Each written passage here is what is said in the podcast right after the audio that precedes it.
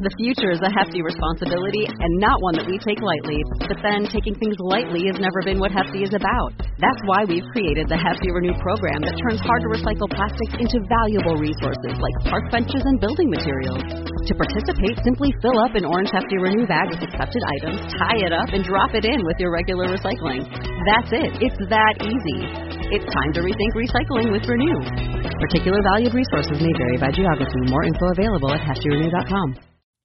This episode of Cognitive Dissonance is brought to you by our patrons. You fucking rock. Be advised that this show is not for children, the faint of heart, or the easily offended. The explicit tag is there for a reason.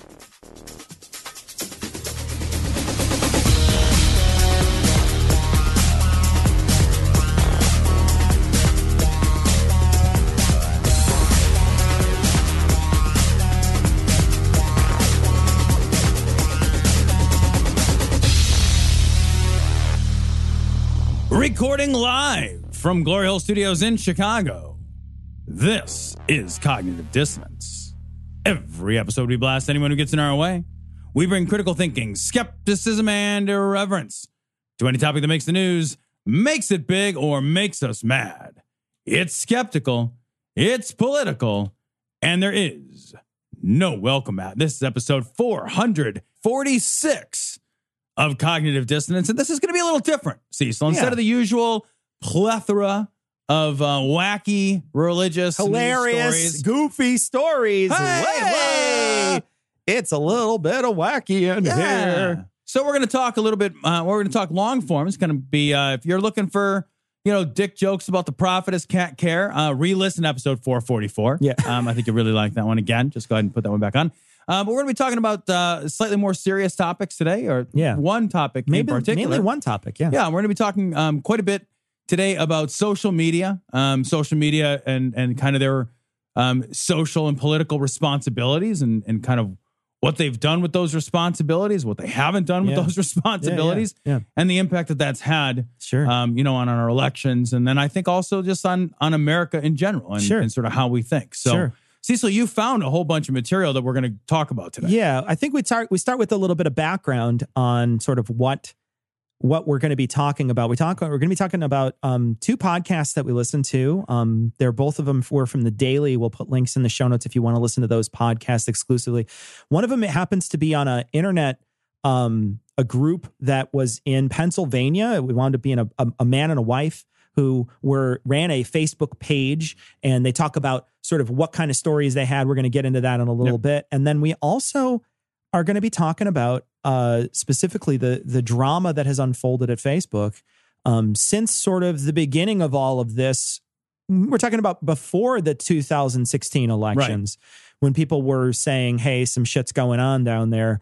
Um, the the Times did a expose on this, a big long article about this, and uh, they talk about sort of what has been happening, you know, in a timeline fashion since Right. the beginning of all this, and really it comes down to um, it starts out with uh, the idea that Facebook really was sort of suppressing this from a for a very long time. They had found out uh, Stamos is one of the guys who was their senior Chief security officer. secu- yeah. he was the he was the chief security officer of that company, and he found out a long time ago that there were some real issues with um, fake news, with Russian.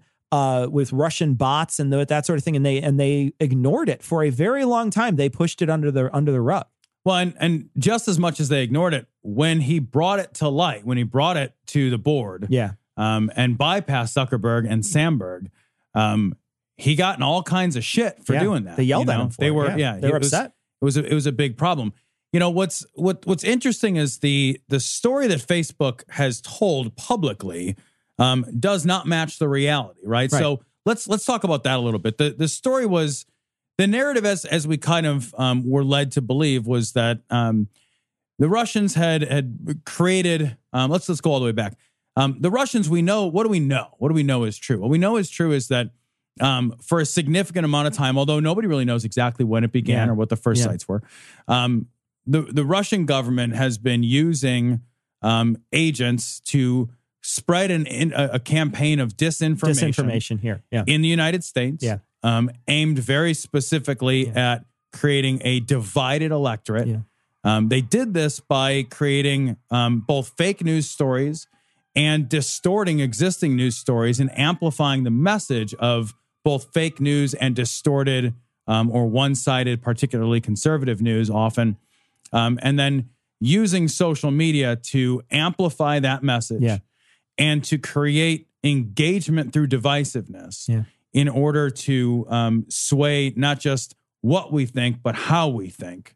Um, and in order to change the election cycle. And They did this in they did this in Ukraine too. So they they they, have a test case that's already Yeah. they already did it. Like they've already done it and they they they Successful they successfully successful. here? they successfully it's successful here but it's successful there we don't know how successful here Right. right and that's the problem we don't know how successful because the social media companies will never tell us how successful or unsuccessful it was but we know that it was successful in the ukraine Well, you know, and it's it, and that's that's part of the problem, right? Is that um, how do you measure how many minds got changed, or Yeah. how many minds Yeah. got, you know, how many people Influenced, showed up yeah. to vote, or how many people got influenced in ways that they don't even know they were influenced, because that is what propaganda does, right?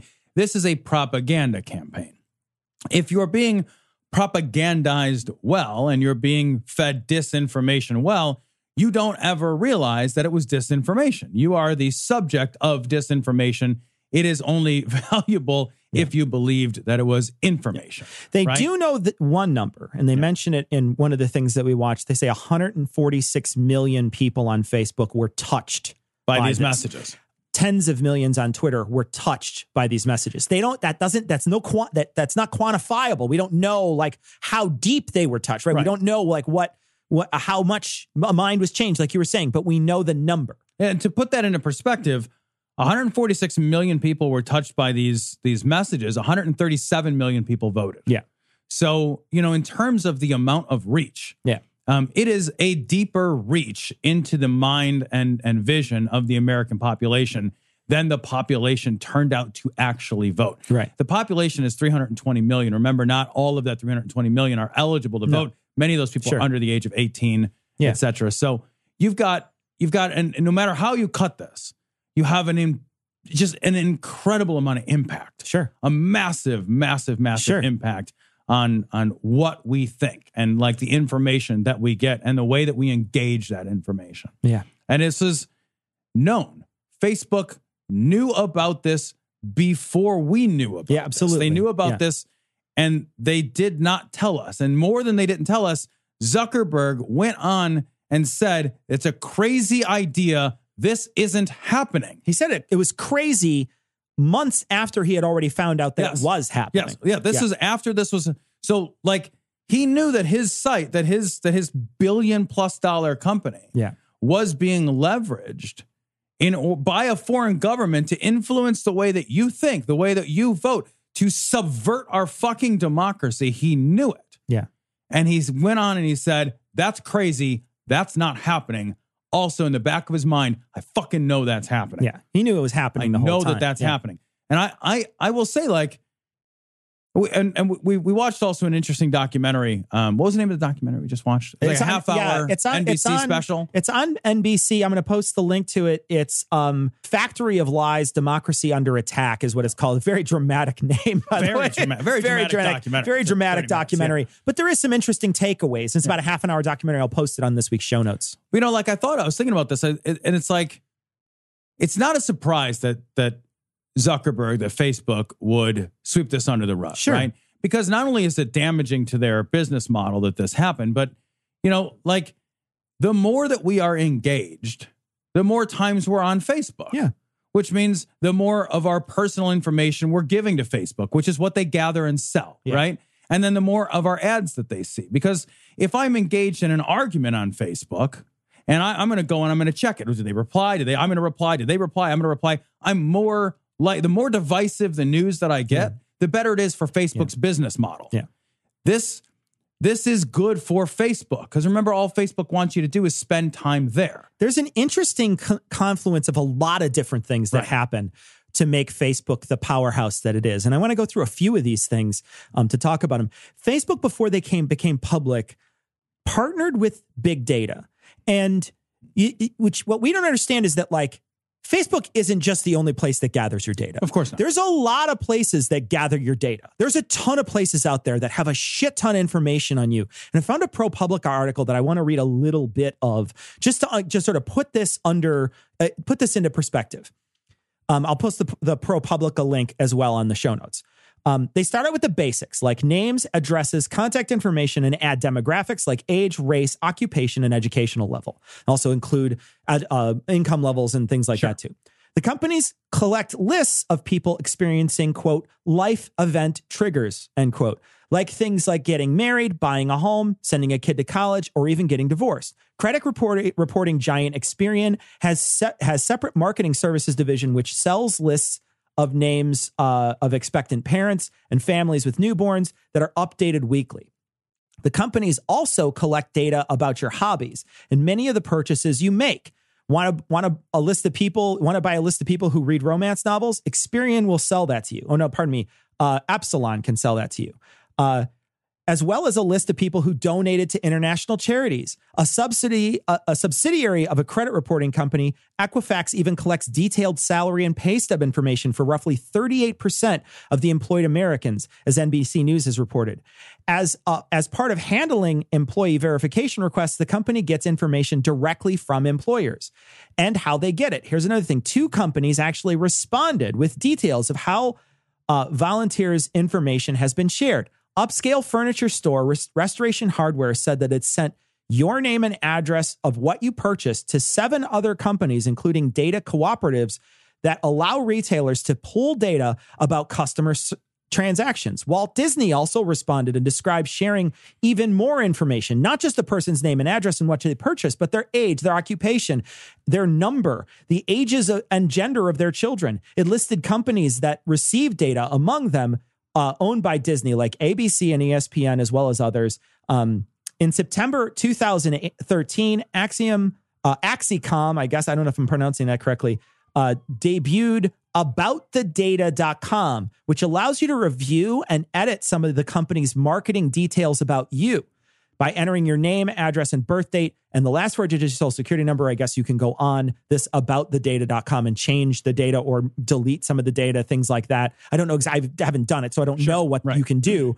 But um, but it seems pretty. It seems like a pretty interesting thing that they've put together. Now, understand that once they partnered, they had this really cool thing, right? So you have all this data out there that's floating on about Tom, right? So there's a million things about Tom that tell you all these different life events Sure. that have happened, all these other things.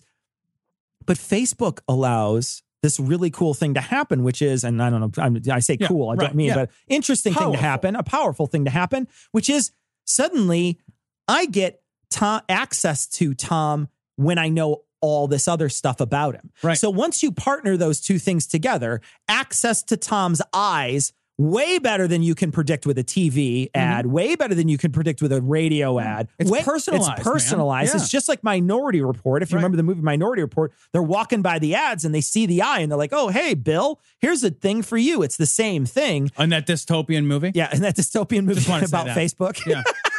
but but but in in a, in a way that's a that's a very incredible partnership that they have. They have all these real world things that you're fiddling with, Mm-hmm. and then they get to put that in front of you in front of in in cyberspace. Yeah.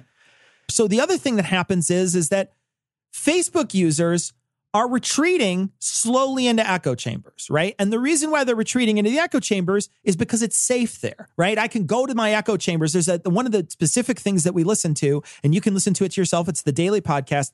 The guy who created this website that went on to become a, a, a multi-million dollar website that made a ton of money off mm-hmm. of off of fake news, quote unquote fake news. He went there and started it because he was pushed out of the liberal groups for having a dissented, dissenting opinion. He went there because he wanted to go find somebody who was like him and he couldn't find people who was like him. So he created something that was like him. You want to go and have these, um, not just contentious arguments, but also want to connect and share and kibitz with all the other people who share your opinion. It's it, you know what I, I will say like it reminds me of episode 444 we were joking about the witches they talk Right. about community Right, right, right. This is what they mean by community yeah, exactly. what they really mean by community is an echo chamber of people that are like-minded Yes, exactly. Right? Yeah. Now, the creators of Facebook are using this platform for personal gain, right? They want to make money off this. That's why they went public with it in the first place. They went they want to make a lot of money off of it. But they're bending the truth and sort of abetting dissension in, in the rest of all of us because it makes you, like we said, go back. You're going back again and again and again and mm-hmm. again. And they want your eyes Yep. on Facebook. They want your eyes on Twitter. Then you get these other creators that start trolling, right? And this isn't this isn't necessarily a bad thing, right? It's just people ki- and we're just kidding around. What? I'm just trolling. What? I'm just kidding around. What? I just unfortunate. I'm just saying some crazy shit. Well, now people are starting to amplify that crazy shit. So the currency of truth stops becoming factual and starts becoming Facebook suddenly becomes this giant argument from popularity, right? The more likes something has, the more validity it has. That's not true. That's just not a true. That's not a true statement. That's a that's a uh, that's a logical fallacy. Doesn't matter how many likes something has. It doesn't necessarily mean it's true. But people start mistaking how many likes something has or a blue check mark on Twitter for something that is real. Yeah, That right. is true. That doesn't mean it's true. It just means something popular happened to it. That can happen all the time, but people aren't using their reason to try to decide whether something's true. They're just relying on others. They're polling the audience in the j- biggest way you possibly can. It's the, it's the world. It's billions of users on Twitter. Then you start looking into the Russian uh, disinformation campaign. They're actually using it for nefarious purposes, but they're starting to look to see these trends of people that, you know, ac- uh, retreating the echo chambers. Well, they they infiltrate those echo chambers and then they start posting stuff Well, that might not be true. those echo they chambers create and invite people. Absolutely. Yeah. And then finally, at the very end, we talk about the data leaks with Cambridge Analytica. There's a huge data leak that happens with Cambridge Analytica that Cambridge Analytica has found out to not just have uh, the data that they paid for, but data that they never paid for, that people willfully put on the internet, but didn't know that it was going to go for this particular purpose. And that's when people suddenly start changing all their data profiles on their on Facebook, which is a good thing, right? Yeah. Cambridge Analytica coming to light is a great thing because it, it it woke people up to the fact that your fucking data is important and people can can can use that data against you and you've got to be you've got to be uh vigilant to make sure that that doesn't happen. And then Facebook at the very end of this starts hiring a PR firm.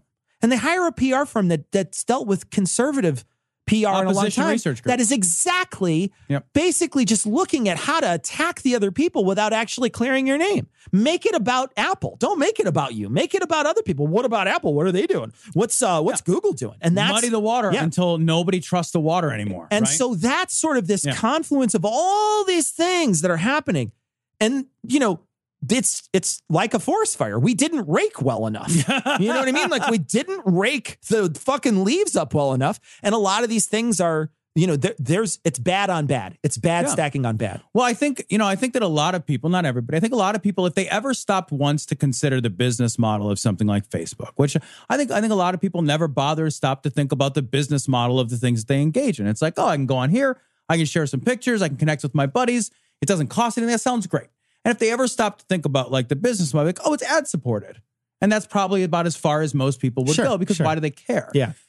but it's not just ad supported. It's much, much more than ad supported. They they they they are taking the data and they are feeding you personalized ads. And if that's where it stopped, I find that a little weird. But I know a lot of people don't. A lot of people even like it. Like Sure. they like to see ads that mean something more it. to them. That's Yeah. fine. Yeah. Right. But then they also congregate your data and then as a separate thing that they sell, they sell that data as its own thing because really part of that model isn't just to show you an ad so that you click on the ad to go buy a dress. The other thing that they want to do is to have you constantly feed them exactly who you are, aggregate that data, take that data, much the same way that like mortgages were bundled into troughs and sold in tranches rather and sold in, in giant groups. They take that data and then they sell that. If you take that, Well, Facebook doesn't Facebook doesn't do that. That's the third party people that do that. Facebook sells So data. Facebook does not sell data. Facebook that that's that's absolutely not true. Facebook keeps the data, but they do not sell the data. Facebook allows you like other apps to collect data on you, okay, but all you right. have to you have Yeah. to sign up for that. Yeah. Facebook does not sell your data. They won't they won't go to these big data companies and say, "I have a bunch of shit on Okay. Tom. Here's Yeah. a bunch of shit that he's liked." But if you opt in based on some of these apps and things, right. which is exactly how Cambridge Analytica collected it, right? Right. What they did is they had a little personality app or something, some dumb shit that you looked at at your phone. It was like, what fucking hat. what Like, fucking battleship am I or whatever. yeah, you know what I mean? Like it doesn't matter. But they had that thing and they and so you went in and then and now they can then scrape your data so they can sell access to you. to you. I guess I and and and, and so let me let me And walk so that there- back there because is that's an a important distinction, distinction, and that's an Yeah. important distinction. I think that from a practical perspective, in terms of how individuals interact with Facebook, it's Sure. all in the same house. Sure. for people, and I I I I think that it that's an important piece too, right? Yeah. It's like yeah, I didn't break into your house, but what I did do is I left all your doors and windows open. Sure. Last time I was there, Right. and then somebody else, but I didn't, you know, Yeah, like yeah. it's still it's still the responsibility I think of the platform. But regardless, the the larger point that I was going to make is like data only has value if the data can be used to change your behaviors, right? Data has no value to anybody. Nobody Sure. would buy it Sure. if it didn't have access to ch- if it if it could not be leveraged to change people's behaviors. And it's one thing to leverage that to change your behavior to get you to buy a dress, right? Sure. That's who gives a shit. Like maybe you were going to buy a dress anyway. Right. Maybe you bought a dress you particularly liked Right. because of it. But maybe now you're thinking about Black Lives Matters differently. Maybe now you've got uh, shit in your feed that you didn't want in your feed. Maybe now you're being le- you're being marketed to by Russian bots differently. You know what I mean? Like Sure. The it, data is valuable, and we don't treat data as a monetarily valuable resource. What we do now, which I think is insane, is we buy, we engage in in, in behaviors which are at this point socially impossible not to engage in. Right? Like I have a cell phone. Right? My cell phone gathers a ton of data about me Sure. all of which I have to agree to in order to use the phone. Yeah. And I have to use the phone because I have to use the phone for work. I can't not have this cell phone. I'm required to have this for work. And you're required really to be part of modern society to have certain basic social tools at your disposal. And you have to opt into all this shit, which is pages and pages and pages long, Which which, you're never gonna really read. Yeah.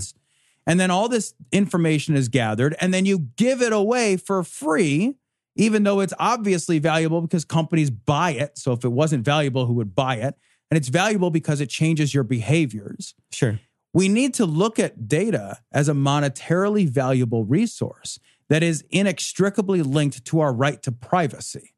Those things are one and the same. I really do think that like when when you look at these things and we think about all the all the valuable monetarily valuable information we give away for free.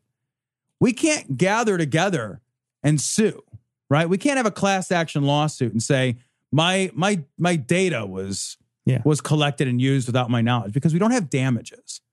We don't have damages because we've not collectively agreed that our data is monetarily valuable as a consumer. We know it's monetarily valuable for companies to buy it and sell it. But we have not agreed yet collectively, socially, that that data that I give you for free, it's it's it's crazy. Like you buy a phone, you spend money on it. You spend money on the plan, then you take that phone and you hand somebody something that they're going to turn around and sell and you give it to them for free. Sure. And then when you're harmed by it, and we are harmed by this, our democracy is harmed by this. We don't have any fucking recourse because we can't show monetary damages. We need to get to a point where we recognize that data and money are the same, that data and privacy are the same. You know what's really interesting is especially on the uh, the podcast that we listen to.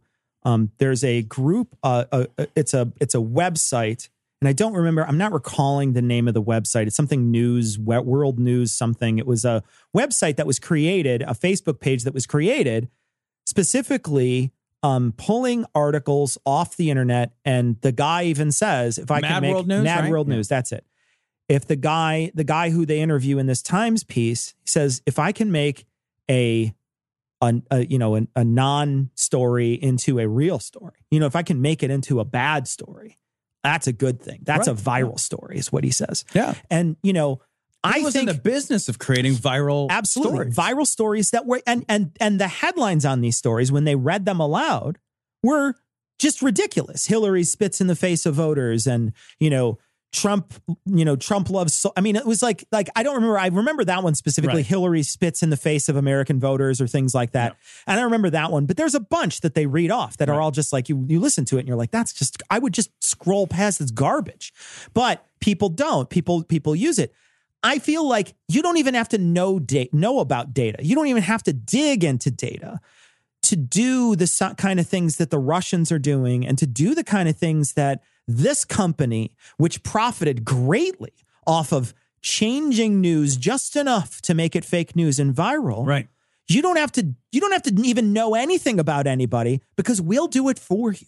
We will find these things that we agree with and share them. We will find these things that we hate, we'll share them. We'll be like, "Fuck this guy. I can't believe this." We'll find that stuff because on social media that rewards that behavior. Suddenly you'll get a bunch of likes or angry faces or whatever it is that makes you feel like I contributed to this community in some way. And so we don't even need to even roll. I mean, the data is a bad thing, and right, you're right. It absolutely can cause people to, you know, target you and do all kinds of things, but you don't even need it. Like you don't even need it to cause damage, which is what happened for many, many years before anybody even caught this. So one of the things I want to I want to I want to talk about that because it's it, one of the notes I took from the documentary wrote says you know the the idea here is to create and this is kind of new like we we I think I think in in times past I was trying to think about what's new about social media. Like what are some of the things that that makes this different than like broadcast media? Because this isn't really a broadcast media right? Yeah. in the same way that like I turn on channel 2 news you turn on channel 2 news it's identical right it's always the same news. You turn it on at seven, it's only on at seven. It's only on at seven for me. It shows you the same image it shows me. Yeah. So that's broadcast. That's passive to the Yeah. to the audience, Yeah. right? What's different about social media is that the focus is to create an audience first, right? Not to create a message or content for the audience. So first we create an audience, then we create content for that audience. And that's backward. That's different than everything we've done before Everything before. Yeah. right? And I think that that's really important because what that does is it says, okay, it doesn't really matter what the content is. We're not trying to get this content to an audience. What we're trying to do is get an audience to content. So we will create the content based on who our audience is and we can we can create in this hyper personalized way. And that's really that's really incredibly unique. It's, it's like like I sat on a meeting the other day. I, and this was like a meeting of some pretty fucking smart folks. And we were having a conversation about, um, you know, getting our about our website. And one of the guys said, "Well, let's Google and right now and see where it comes up." And I had to stop and say, you know, I'm not going to use his name, but I said I had to stop and say, "Hey, you know that like when you Google and I Google, we don't get the same result, right? Like you, Yeah. It's like you know Yeah, that, yeah, right? yeah. And like he paused and then he said, "Oh, you know, I guess I do know that," but he didn't know it first Yeah. he knew it only after he stopped to think about knowing it. And that's how most of our interactions, I think, with media are. Most of our interactions with media are not considered interactions. They are intuitive interactions because they're so casual and they're so easy. And so there's this list of things we know intentionally, and then there's the list of ways we behave unintentionally, and they don't match each other. And I think that um, what we see is that because we are not careful consumers of media, and we're not generally, um, and we know this, like study after study shows that we're not good at differentiating our messages. It's very easy to manipulate people. It's very easy to, to, to get people to think that, man, this is what the world looks like because this is what the world looks like when I see it Sure. and and that step back that constant vigilance isn't natural it's an unnatural thing because it causes us to doubt our community to do that you have to doubt that the community that you are existing within your social online community you have to doubt its validity we're not good at that that's not something like we're naturally tuned to do and that is being intentionally manipulated by bad actors Sure. um, who want to get you to behave differently Yeah. and I think that the uh, story after story shows that it's working. It's causing us to behave differently. And that's incredibly distressing to me. It's interesting because one of the things that they were talking about um, in this in this video that we watched, they were talking about Facebook ads, and they did this really uh, innocuous piece on like the one of those the daytime TV shows, like daytime news shows, early daytime news shows. Um, this day or this week or whatever it is. I don't even know what the fuck Mhm. those things are even called, to Yeah, be perfectly right. honest. Yeah. But you know, like the morning show, it starts at nine. It's a news show, but it's also kind of a talk show. And they did a fluff piece on Facebook ads. And this woman walked away from the piece thinking, wow, you can target people by their demographic. You can target people by what they like. You can target people by this and this and this on all these like little, very Right. small slivers. You can, like you said, I can send something to my audience. I can send, I can now, I know what my audience is. All I have to do is just send the content to them, right? We create Right. the audience first. And so she sees this and she thinks, wow, this could maybe use, be used for some nefarious things. And then a couple years later, It's here we used see for nefarious here, shit. Here we see it's used for some nefarious shit. And it's funny because it's just like, like it's somebody who's who's mining in a mine and they have TNT and they're like, man, this TNT could probably do some real shit up. damage. Right. Huh. You know, if you put a bunch of this shit in a, in a truck, you might be able to blow up the World Trade Center Yeah, or something, you know? But they don't, they, we, just, we just didn't add two and two together. Or we did and we just didn't care. Yeah. Well, I think I think it's like I think social media is like a like anything else, right? Is that it's like it's like driving while texting or it's like uh, you know drinking or smoking or it feels good. We have an incredible amount of data that shows that like maybe this isn't really good for us, you know? We have an incredible amount of Sure. data that shows that. But it feels really good and we like it. And so it's like, well, I, you know, I'm still probably going to eat that steak, you know, like it's maybe not good for me. And I Yeah. recognize it's not good for me, but I like it more than I care about how bad it might be for me. So that's the, that's just the truth, right? And then that's okay that that's the truth. But then the question is like, what are we going to do about it? Because the answer is not walk away from social media. The world is not going to do that. So if we're not going to do that, we have to do something. We have to make changes. And like these social media companies have been very disingenuous in the way that they've said, we create the platform, not the content. Yeah. That's really Yeah. been kind of a message. that- That's been their message. we create the platform, not the content. We have we have terms of service that nobody fucking reads. And if you violate them and you've already violated them and then somebody reports you, then we'll have this discretionary decision about whether or not we take down your post. We probably will, but well, you know, whatever. Maybe, Unless- maybe not. Unless you're Maybe, Trump, maybe in which case there's a You know, financial disadvantage. Well, there's some real, there's some things that they did, they, they choose to ignore, and there's things that they choose not to ignore. You know what I mean? Like they do it all the time. Right. So like I really think that that what we have to recognize are a couple of things are different about this world now that that were not true before. One, I think that these these social media platforms are the new town square. We have to just say they are the new town square.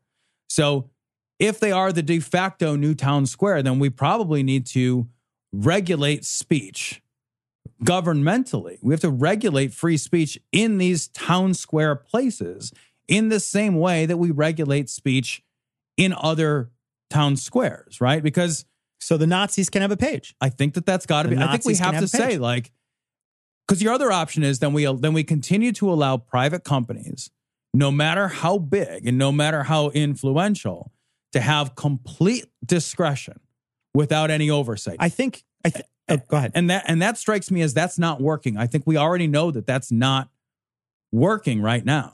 I want to I want to point something out here. We we know that Mark Zuckerberg lied to us. We Yes, know right. there is a it is an it is a fact. We- it is a 100% certainty fact Right. that he lied to us, right? He knew about this stuff. There's Stamos has come out and said, I told them about this stuff in early 2016. They he said a few days before the election or a few days after the election, I don't remember this which. is crazy, That is crazy and it's not happening. That is a 100% a lie. Yes.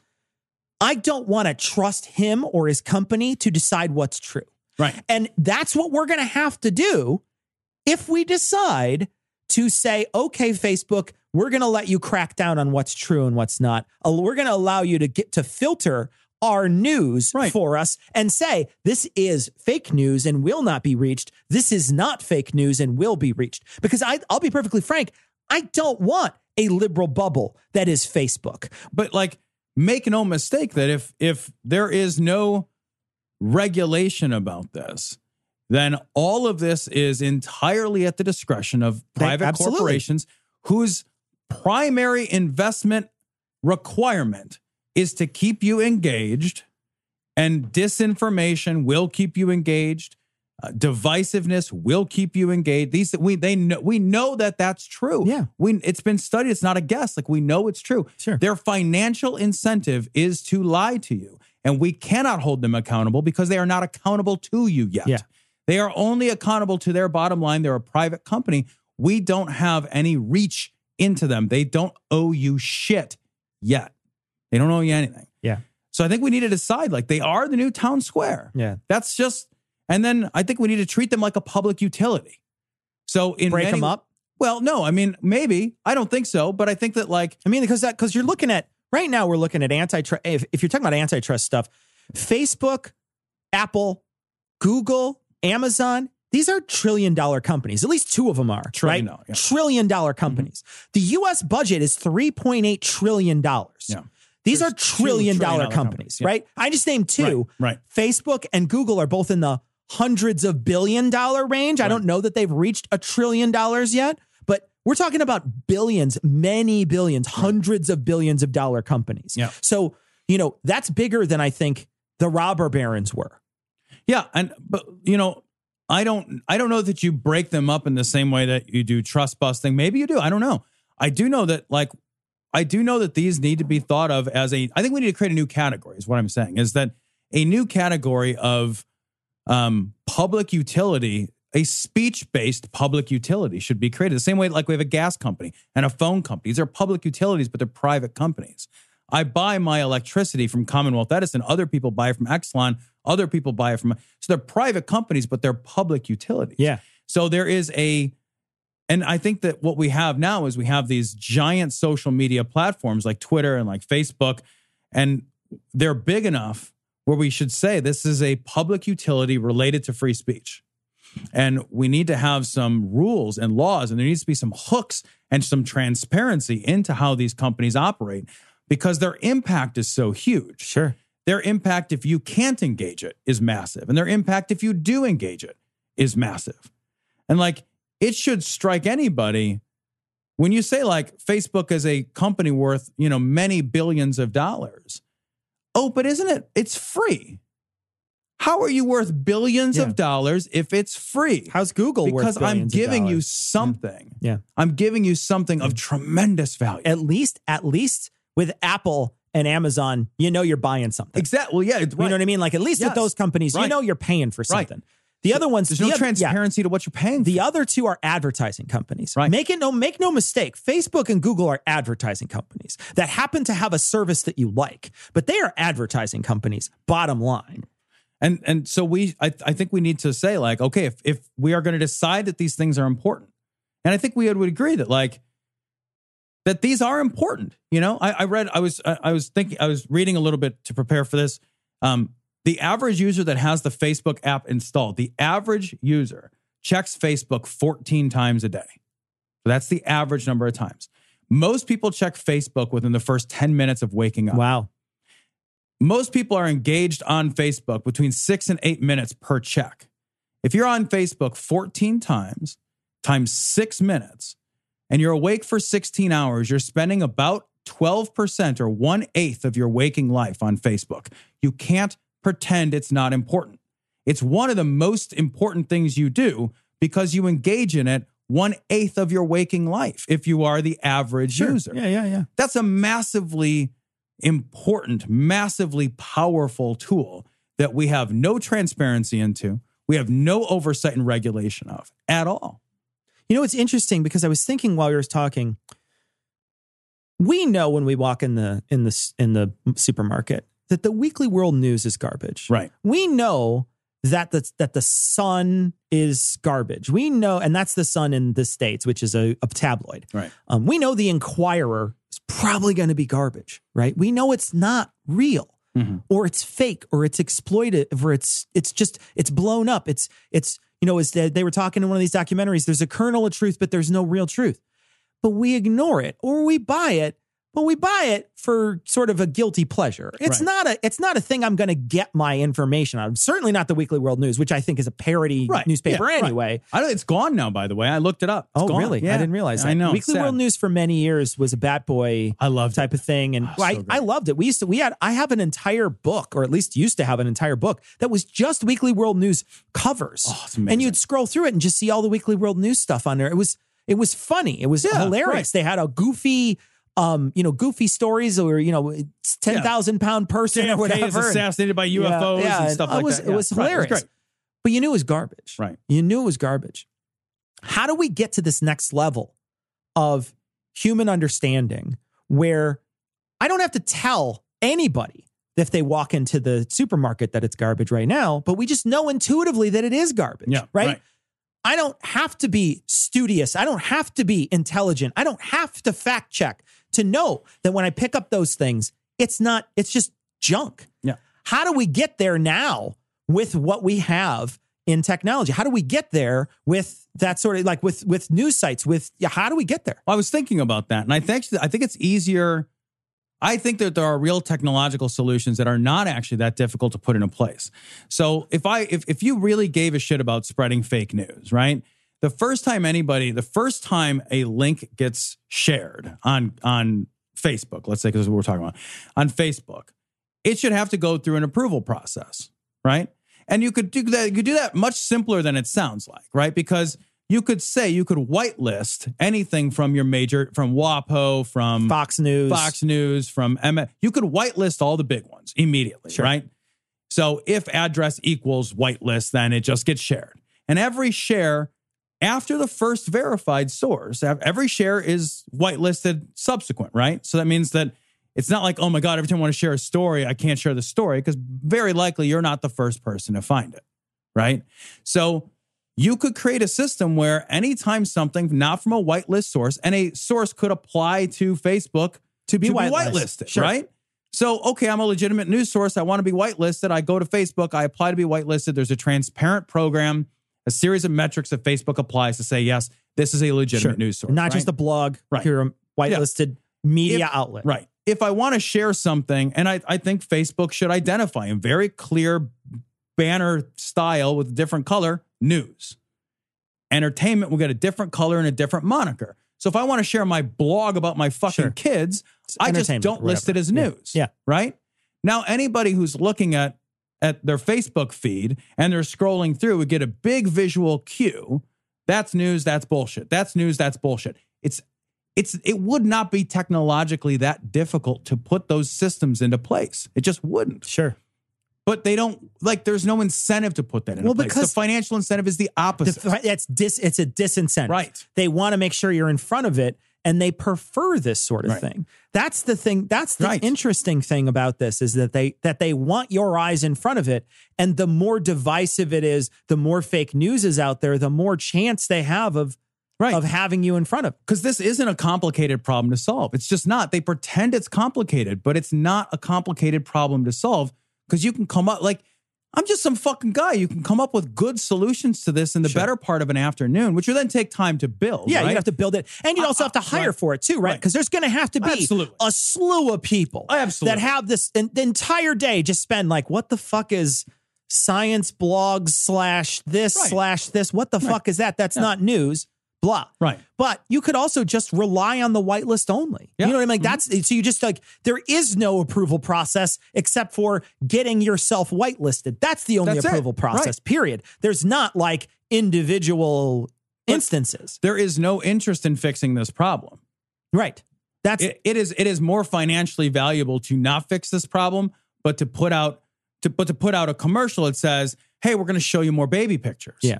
But the reality is, like, if I look at a baby picture and I fucking hearty face it or whatever, and then I say, "Oh, your baby's so cute," I'm very unlikely to ever go back to that picture 23 times because I'm engaged in an in argument an about argument Hillary's about fucking emails. about how cute this baby is. Right. Yeah. I mean, you might be engaged in that argument. your I baby's ugly. I do that on everybody's baby though. I'm just like You know? your baby's super ugly. Why do you put this shit on Facebook? Show me a cat. Right. Because I remember like when I used to play on Facebook, like I would get into arguments sometimes. And then I would get like, I would get like, You get hot. that. I would get You get fucking hot. hot. about it. Yeah. And I'd spend a huge chunk of time back and forth on that shit. I remember the first time I ever got into an argument on the internet. I was in college. I get into an argument on the internet, and I was like, I was, I was palpitating. I was hot. I was all the things that happen in person was happening online. I was typing. I was like, oh my gosh, this guy's such an idiot. What a fucking fool you are. And I, for years, would go back to this site, argue with this guy. I remember arguing about evolution was the main thing I was mm-hmm. arguing about. And I would argue with this guy, and I'm just like, you're a fucking idiot. Like, oh my gosh. And the arguments would get heated and we'd get shitty with each other. And I just saw, you know, because initially my argumentation style was very simple. Like, let's talk about it, let's figure it out, blah, blah, blah. but I I was getting pushback. That exactly, yeah. The rhetoric started getting put, and it was it was snarky and shitty. And then I was like, "Oh fuck you!" Like, "Oh well, fuck, well, fuck me, fuck you." Yeah, right. And there's Yeah. this level of anger and and ups, and I was upset, and I wanted to come back and like you say, check it six times a day to make sure because that back then you didn't get notifications. You'd have Mm-hmm. To go gotta go physically go there Yeah. and be like, well, I want to go back to that Bell bulletin board and see if that guy said anything. Fuck that guy. I'm going to tell that guy he's wrong again. I'll keep telling him that somebody's wrong on the internet. I need to do something about it. you know, and I did. I, I remember Yeah. arguing about it, and I know you've been in arguments. Oh on, yeah, I, I used to like. I used to joke like I had a, I had this terrible job I hated, and I would have a bad day at work, and like I'm gonna go find someone to fight with. I would just go find somebody, and I would just fight with them online because it was a fun thing to do to go argue and bitch online. Like it was just a it was a way to vent. sure, You sure. know, it was a way to just vent and be like, I'm going to go be right about something because I was wrong all day. And I hated the way that felt. you know, I'm real right about this. I bet somebody doesn't think so. Woo! Do you remember what I used to, I used to Oh, like, yeah. oh man, I'm you would go- say so, and you would say controversial shit that you knew would draw people out. Right. Yeah. And then she'd be like, I can fight this all day. Yeah. I can roll with this. This is all my day now. Yep. This is Yeah, what I'm going to do. this is my day now. You know, it's interesting too because like when I go to bed, uh, I'll take my iPad in to watch things on occasion, Mm-hmm. Netflix on occasion. And once in a while, my wife will be like, "Hey, let's look at cute animals." She'll say, "Let's look at cute animals." And so there's a page r aww on Reddit or Mm-hmm. whatever, and we'll scroll through cute animals. There's nothing that can put me asleep faster than scrolling through cute, animals, animals? right? Like like fucking cute cat being like, "Oh, look at how coy that cat is. That's super cute." Right. You know. But that's not going to keep me engaged, right? I won't go back day after day after day after day after day to go Because it see those literally puts you to sleep. because it literally Right. puts me to sleep, right? I won't go back day after day. I won't do that.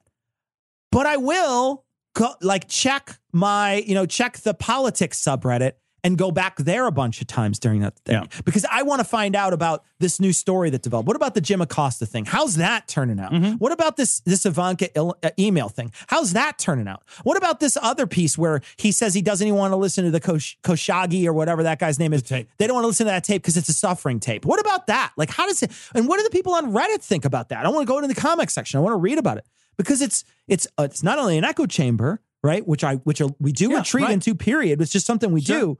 I try to break out of that, but I definitely retreat into my echo chambers. I think just as much as other people do.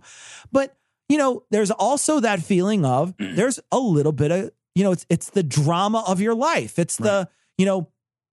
Like life wouldn't be fun if there wasn't anything to conflict with, right? Right. If heaven was a real thing, heaven would be fucking boring because you're constantly traveling to the most beautiful place on earth, period, mhm. and you're staying there for an infinite amount of time. There's no conflict in your life, life would be boring. Right. And so we we seek those conflicts out when they're not having them in a personal life, just like you just explained you Yeah. did after your after a long, hard day of work. Yeah. Yeah, absolutely. It's just, I think, I don't, I mean, I want to be very clear. Like, these things aren't going away, No. and human nature is not likely to change. So, if we know human nature is not likely to change, and we know that these social media systems are going to continue to evolve and they're continue to get, you know, more sophisticated, which there's no reason to believe otherwise. The thing we have to do socially, the culturally, we have to figure out now, okay, well, we know some things we didn't know, and that's Yeah. okay. Yeah. It's okay. We know some things we didn't know in 2014 and in 2004 when this was invented, in 2016 even. So, knowing this, what do we do now? Yeah. What do we do now? We have a we have a responsibility now to reconsider the way that we look at these media platforms. I think we need to consider the media companies the same way we consider television stations, which are highly regulated. Sure. FCC. Yeah. right? Yeah.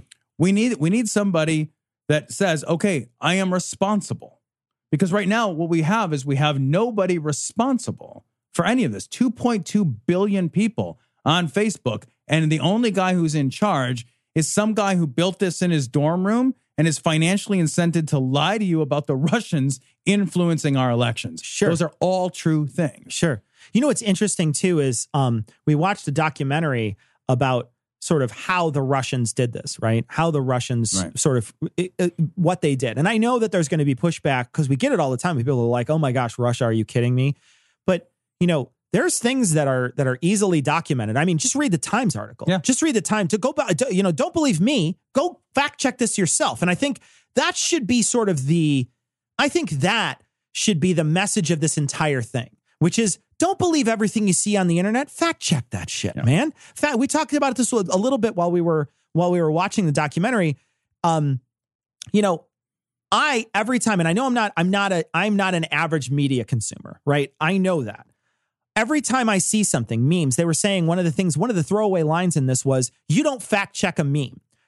I immediately paused the documentary and said, I do. Like I genuinely do. If I see something flash across my screen that's a me- that's a meme about something and it looks like like you know, if it's something I know is true, it's true. Like I and that happens a lot. Like I I I think I'm a pretty well-rounded uh, person when it comes to information that I gather, and I feel like I'm a I'm a the kind of guy who studies news a lot. Mm-hmm. So I am informed on a lot of this stuff that some people might not be. So I'll see something and I'll be like, oh, I know that's true because I read a story about it. I read an article about it. I, I I was I've already been informed of it by a good news source, so I understand that it's true. But then some things will come across and be like, is that true? And then I'll fact check it. If something comes across that I know that I haven't read before, I will do I will do my due diligence to fact check it. I might not even be sharing it, right? I might not even be commenting on it. I just want to know whether or not that thing is a true thing. I know that I'm not I'm not the person who uh, is the standard, right? I know there's a lot of people out there that don't do that. They, and the, the guy's right when he says when he's saying you don't. What he's saying is the common person doesn't. That's that's a, it's shorthand right. yeah. for that. but they they sometimes in their the insidiousness of this is that they put in some important, really true information. Yeah. Well, that, and like then they, like 80%, 80% of the story is, is true. true and copied. And then 20% isn't. Right.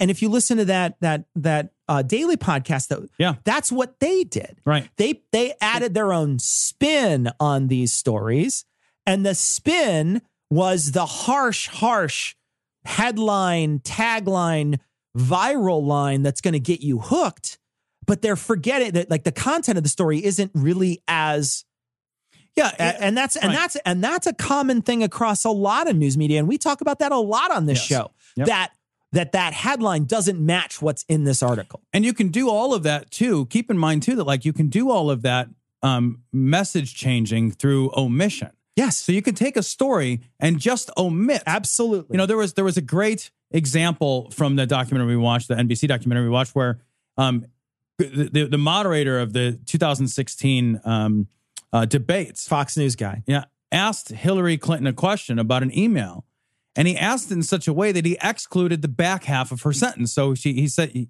she had said something in an email about how she wants open trade and open borders, and the rest of that sentence was with respect to energy, energy he excluded the second half of the sentence. Absolutely. So is it true that Hillary said she wants open trade and open borders? It's true that those are all words she said in that order. Yeah. But if you omit the back half that contextualizes that sentence, you have changed the message. So you can have a story which is in fact technically full of true things, but which message has been changed and that is a that is a literally a disinformation technique which is and has been employed and is being employed aggressively in order to create divisiveness amongst us. Like this is something that like is in an is in the playbook. It's it's part of how we get people worked up about things that didn't fucking happen. You know, it was interesting the other day. I was listening to a politics podcast, and there's a right wing guy on there, and somebody had said something about the voter suppression in Georgia. Mm-hmm. And when they said the thing about the Georgia, the thing about um, voter suppression in Georgia, I haven't had a chance to go fact check the things he said, but his response was, well, a lot of that stuff had to do with the counties, had nothing to do with Brian Kemp. And a lot of things, and he started naming off all these things that had to do with counties. Like, you know, maybe 50 people were going to vote there, but they were going to, and they were planning on closing down the, the voting center and things like that. But one thing he steered clear of by omission mm-hmm. was when Kemp was closing down voter registration things and also holding right. people on voter registration and putting in sort of these weird draconian voter registration laws that excluded tons of people who were just registered, you know, things like that. And he he he didn't include that stuff. Right. And he made it seem like Brian Kemp's hands were completely washed clean, right? right? Oh, he's not. Yeah, but if all you have to do is just omit the tiniest bit of information, and suddenly it looks like, well, maybe it's not Brian Kemp's fault at all. Right. Maybe it was all about the counties. Maybe it was all about the way in which the, the, the state handled it, and he had no control as the Secretary of State in that particular election over a dozen little tiny things that happened during an election. But when you start talking about the big picture, no, he still had a lot of control over the election. You just omitted it. Yeah, and one of the things that like that social media is really good at doing is making it seem like a story because of repetition. I mean, you, brought, you, Yeah. you talked about this before. Because it's repeated a lot, it makes it seem like it's more true. That's something that's that's part of how we as people process information. Sure. If I get the say, if I get a piece of information once, maybe if I get it 12 times and it all has the same basic message, it seems more real, even though the reality of that message may not have changed. And it is a it is a actual tactic by the Russian disinformation Sure. campaign to do that by changing the frequency um, and changing the balance of what the audience sees. So Sure. if they see that more often, that changes your perception of reality. Yeah. You think that's more. Yeah.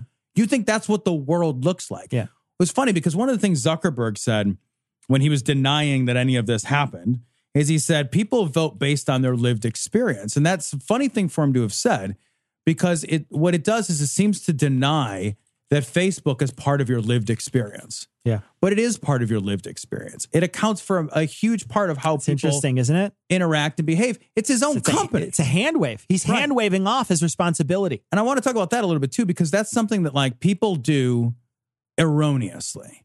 It is always a mistake, always, always a mistake to say, it's just Twitter, it's just Facebook, It's just online. it's just online, as if that minimizes the impact, the emotional impact, the social impact, and the intellectual impact of that much, messaging. Look at how much bullying gets out, get just gets washed under the rug because it's just online. But you know, like if you doubt that for a second, look at the money. yeah, If all of this was unimportant, companies couldn't make billions of dollars. sure. They can only make billions of dollars because it's important enough to change your behavior to get you to move your money around. Yeah. So if you ever doubt whether that's true or not, just look and say, hey, that's free and it makes billions of dollars. How? How? oh, it must actually be important. Yep. People must be emotionally invested. Yep. People, so this idea that you can brush off an interaction because it just happened on Facebook is bullshit. Zuckerberg tried to do the same thing about his own company Yep.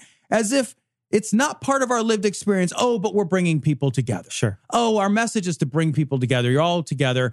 Kumbaya. This makes people happier. Oh, but it's not part of your lived experience. Wait, which is true? Which is true? They can't both be true. You can't you can't collect both of those things in the same reality. And we know that you follow the money. That that's following behavior. It's true. This is part of our lives now. Yeah. And we have to recognize that like all of the onus right now is on you.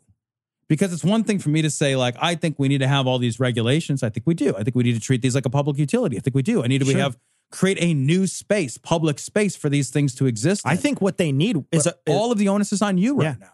Yeah, well, and I don't think that I don't think that I want to push away any of my personal responsibility because I do want to be responsible for myself. And so I absolutely will check my security settings. I absolutely will do that, but I will say they should make it a lot easier to do that. Yeah. They should have a big th- big fucking button in the corner. It's like turn that shit off, period. Yeah. And it shouldn't be listing every th- tiny little thing that I want to say yes or no to. It should, you know, turn it off or turn it on. You want the your bells and whistles of Facebook, you're going to have to have it on.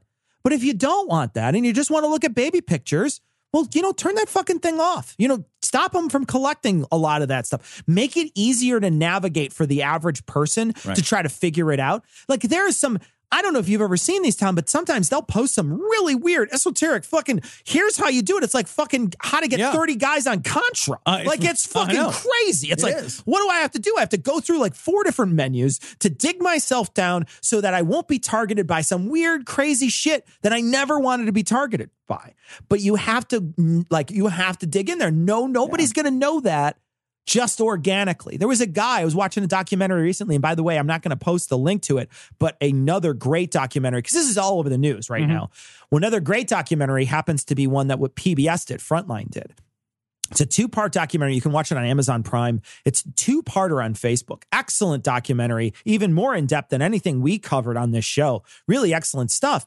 But, you know, they talk about this guy who's in, he's in uh, one of those overseas countries, I don't know where, but they have different privacy laws there. And so he asks for his data on Facebook and they deliver hundreds of pages to him of all the data that they have on him. They have deleted conversations that he had of with a friend of his that was in a mental asylum. He deleted those conversations and they still have them. Of course they They do. have them because They're, they're, not gonna- deleted from your view. It's- yeah, it's deleted- like yeah. What were you crapping? Yeah, Like, it's not. It's uh, like Yeah. yeah. yeah, You know, like yeah, I can get away with it with the people I know. You know, those people that don't have access to the back end, but the people that have access to the back end have everything. But like this is part of part, of the thing too is remember you didn't pay for it. Yeah. So you don't have any consumer rights. Sure. Cuz you didn't pay for it. There's a reason Facebook is free. Yeah. As long as Facebook is free, no matter what happens, you don't suffer any monetary damages, which means you can't join the other 50 million people whose data was was collected against their will and have a class action lawsuit. You can't do that because you can't prove any financial damages. Yeah. You don't pay for it for a reason. They don't want you to pay up front because then you're a consumer with consumer rights. You don't have consumer rights when you get something for free. Yeah. So yeah, I deleted the conversation. No, you didn't. You deleted your ability to view to the see the conversation. conversation. That's what That's deleted. all you That's got rid of. Yeah. Yeah. All you did was curate your looking the way you get to see it. Yeah. Facebook already has it, and that's okay because you gave it to them for free. Right? You're using their platform. Stop, stop. You did, if And that's a that's a solution. yeah, That's a solution. cost something, Yeah. but they don't want to make it cost well, something. Well, you had a solution. You said you said one of the things we're watching this documentary, and you said, "Well, what? Nobody's even mentioned this, but why don't people just not use Facebook? Yeah. Right? Like that's a solution. Right. It absolutely is a solution. It's absolutely a solution to turn that turn the notifications off on your phone. It's absolutely absolutely a solution to limit your Facebook time to a certain portion of the day that that's the only time that you check it. Mm-hmm. It's absolutely a, a, a solution to delete the app off of your phone or to make it so that your browser doesn't remember that site and you have to type it in every time to log off every time so you have to type in your password every time there's plenty of hacks life Right. hacks that you can use to make facebook it's funny because all the life hacks are just don't don't, use it Don't buy it as Yeah. easy. Like don't make right. don't make Like- it as easy as yeah, possible Right. don't It's so funny. you know yeah it's like it's no longer there for you to just mindlessly while away the hours on it's now something that you actively have to engage in and you might not do it you might Right. be like well fuck i don't feel like logging in right. I don't feel like I do that all the time, man. Constantly do that. I'm like, yeah, maybe should I check but No, I don't feel like logging in. All right, I'm doing something else now. Mhm. The end. You know, it's so funny because like I, I I will share this one personal experience, and it doesn't even have to go on the show. But like, I've I've I've stopped using Facebook for several months, so I Sure. haven't used Facebook in any substantial way since July or August. I haven't. I posted a few things. I took them down pretty much immediately. Um, I've I don't miss any. Like after after a very short period of time, you don't miss anything for it. I look once a day at my wife's Facebook because it matters to her that I look Sure. at it, and then I don't look at anything else. So I don't, don't bother to look at anything you know else. i don't look at my notifications and i don't Sure. read my and like your life goes on just the same like nothing changes Yeah. It- like for for most people you know sure. it's not it doesn't have to be a big part of your life unless you want it to but i think no matter how it is a part of your life however you decide to interact with it and i don't i don't recommend the way that i do it like I, i'm not saying that that's the It's thing not necessarily Right. for everybody. Right. Sure. but what I am saying is have a thoughtful. This is something that like we do need to be thoughtful about how we engage. However you just it's like eating meat, you know, like whatever your decision is on eating meat. Don't do it just because, you know, this is what you've always done.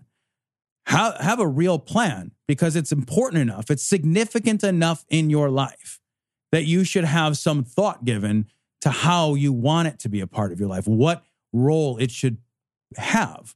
Like, how important should this be?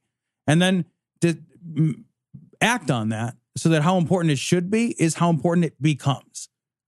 You know what I mean? Yeah. Like, there's a difference. Like, be Yeah. thoughtful, like anything else. Be thoughtful about it. Yeah. It's it's uh you know I know that I don't use Facebook in the same way that I did maybe a year ago. Yeah. Um, and I don't use it specifically because I don't find I don't find a ton of value in it. Like I don't I like to interact with certain people on Facebook and I will check Facebook and check certain pages and I will look at my notifications and see you know who tagged me and what. But for the most part, I don't want to. There's there's a lot of things I just don't want to engage on Facebook, Right. and I'll scroll right past them. There is a hobby that I try to keep up with on Facebook. And so like I will check it for that because I'm part of this hobby and it's something that I do and it's something that I want to keep track of. Um and so I will use it for those Right. types of things. I will see what I missed, you know, this weekend and things like that. So I'll play I'll play along there, but I I definitely we had a conversation a while back about how many times you check your phone because of the notifications. And I realized I was checking my phone a lot because there would be a notification on there. I'd be like, oh, what what happened on Facebook? So and so tagged me on something. And so I turned off all those notifications, Twitter and Facebook. I don't get them anymore. Right. I never get those notifications. And I find that Twitter I check every third day, Yeah. every fourth day, I'll check to because I don't have any reason to be on Twitter. Right. And then I only check it for the show and I only have a show account. So I only look at what those mentions are for the show and then I don't pay attention to it otherwise. And then, uh, and most of those posts, anything that get posted on social media for us is not done by us. Right. It's done by our employee. Our employee handles all that stuff. We don't ever really do it. Right. I don't look at a lot of the interactions. You know, our employee may bring our attention to some interactions, but the best way to contact the show has always been an mm-hmm. email Yeah. because that's something that Tom and I actually actively look at. We look at it every time. We listen to the voicemails and we look at the emails. That's how we interact with the audience. That's something we've been doing for a long time. I rarely will look at sort of if a show has a dozen mentions on it, I might not even bother to look at sort of what those mentions are because it's just not as important to me. But I did find that the phone was sort of controlling how I was acting. And I didn't like that. Yeah. I don't like being manipulated. I know that I'm being manipulated a lot in my daily life. But if there's any way I can control that or curtail that, I will try to curtail that. I will try to change my behavior. I was curious how how it like turning off the notifications like it Yeah. did it changed your it your changed my interaction. it changed Yeah. my consumption. It absolutely does because I'm not being there's not a ding every time that happens. Yeah. I have to keep the Facebook Messenger notifications open because our group that does the show, the citation needed show, happens to communicate that way. Right. So I have to keep that open. But I would prefer that it wasn't on there, to be honest, Yeah. because I, I would turn off those notifications too. It would be, you know, when I check Facebook, my couple times a day that I check Facebook, I would I would do it on those times and pay attention to those notifications then. Right. Um, because I'm you're right. I think that there is something to that. I want to talk a little bit about sort of, you know, another thing that you know, we sort of got away from it. It's this kind this is a conversation. So sometimes Yeah, that right. happens. But I want to talk a little bit about how the Russians were doing some of these things because we talked a little sort of touched on it a, bu- a bit. And you were saying, you know, one of the things they do is inflate, make it inflate the numbers, make it look like the numbers are different, make Mm-hmm. it look like some stories have more validity or more people believe in this thing than actually do believe in it. And that's something that people don't understand. You know, like when I first started hearing about the the the, the Russian interference, I started thinking I was like, well, what did, did they they bought ads? Well, I would never see them because I have ad block. So why it doesn't even make any sense. Like like I, I didn't think that that would have been a big change. Like I was initially very skeptical of it, and I still don't know what it what effect it had. So I wanted people to understand I am still skeptical of whether or not it affected anything because I don't know how much it affected anything, and I don't think we ever will know. But I know that there was some effect at there was some effect, and it was coinciding with, with a lot of things that were happening with the in, in, uh, election. So I don't think you could just write it off. Right. But one of the things that I that I was I I sort of ri- I, the reason why I wrote it off was I was like, well, if they post a story that's fake, maybe people will find out if it's fake. If they post an ad that's garbage, people won't really pay attention to it. But some of the stuff that they were doing was really insidious. Commenting, being just a commenter, having multiple, multiple accounts to go in and comment and like, and to do that sort of thing to make it look like they were a user rather than a provider.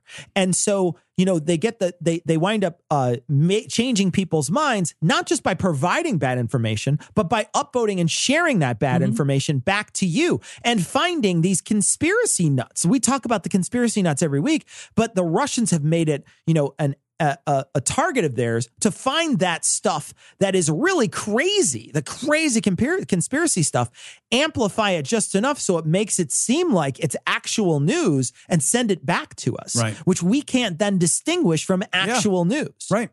Yeah, and like it's not like it's not like you go on and it says, you know, Vladimir, you know, it says It says Jim yeah, Green. it's Bill. right? It's Bill. and it's Bill Johnson. Right. And it's like it's not like those fake news sites are dot Russia dot you Sure, you know it's sure. they're dot com websites because Yeah. they just buy space in the American space like Yeah. they they could be living here for Yeah. God they don't even have to be overseas Sure, physically like sure.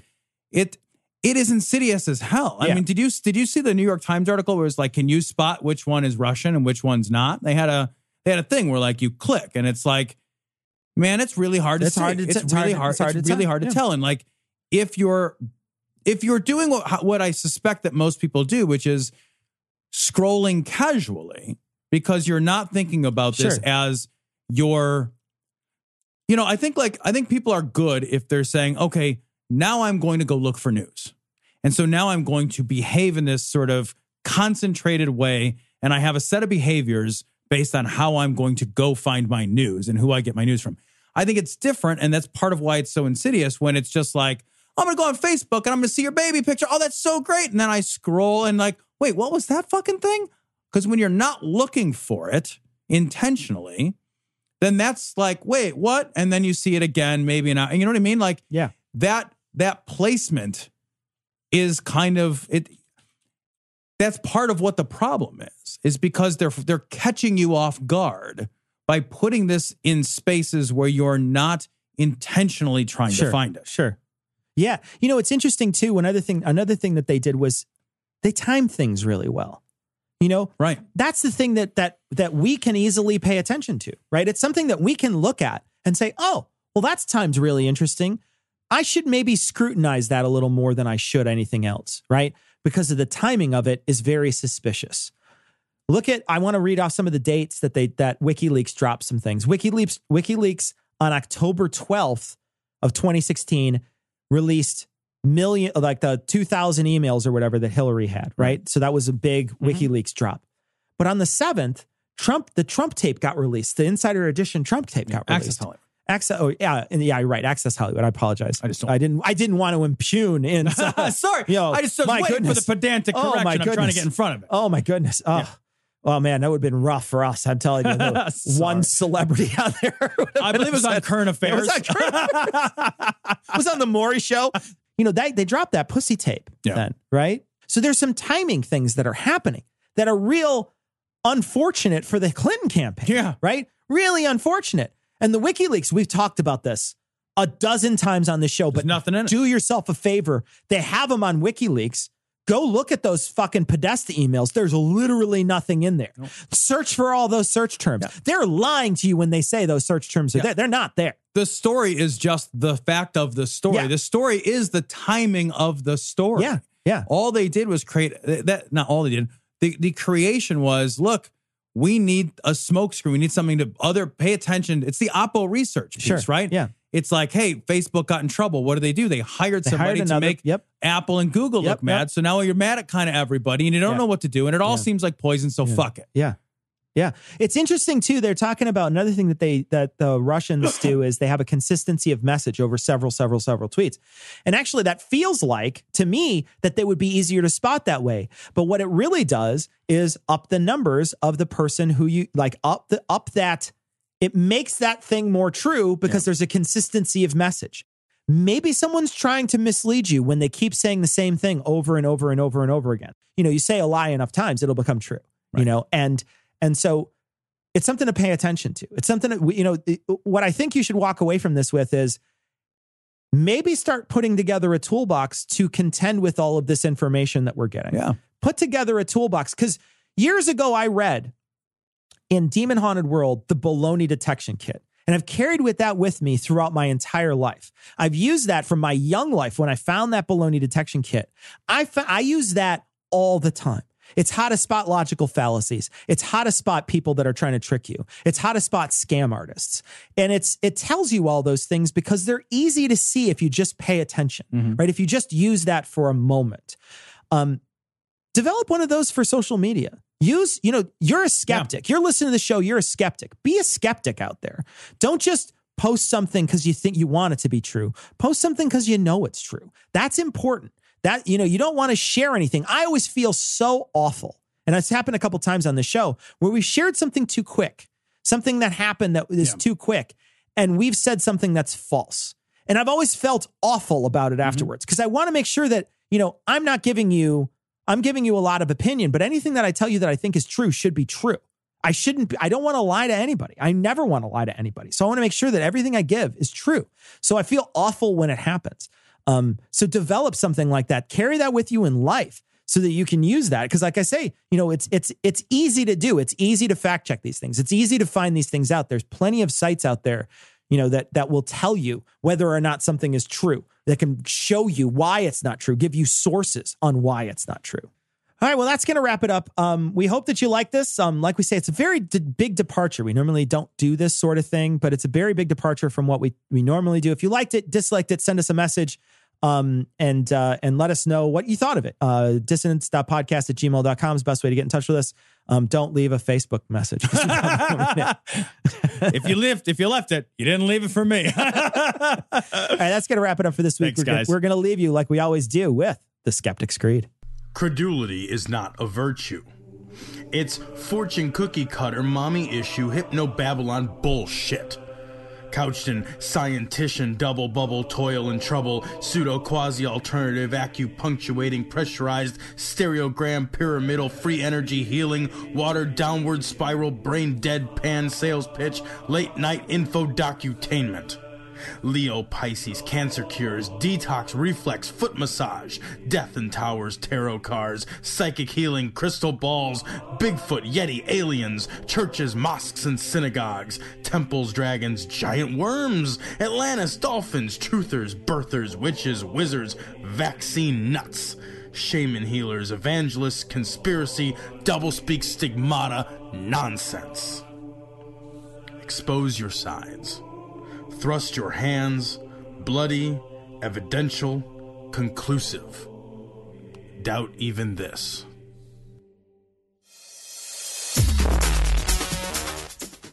The opinions and views expressed in this show are that of the hosts only. Our poorly formed and expressed notions do not represent those of our wives, employers, friends, families, or of the local dairy council.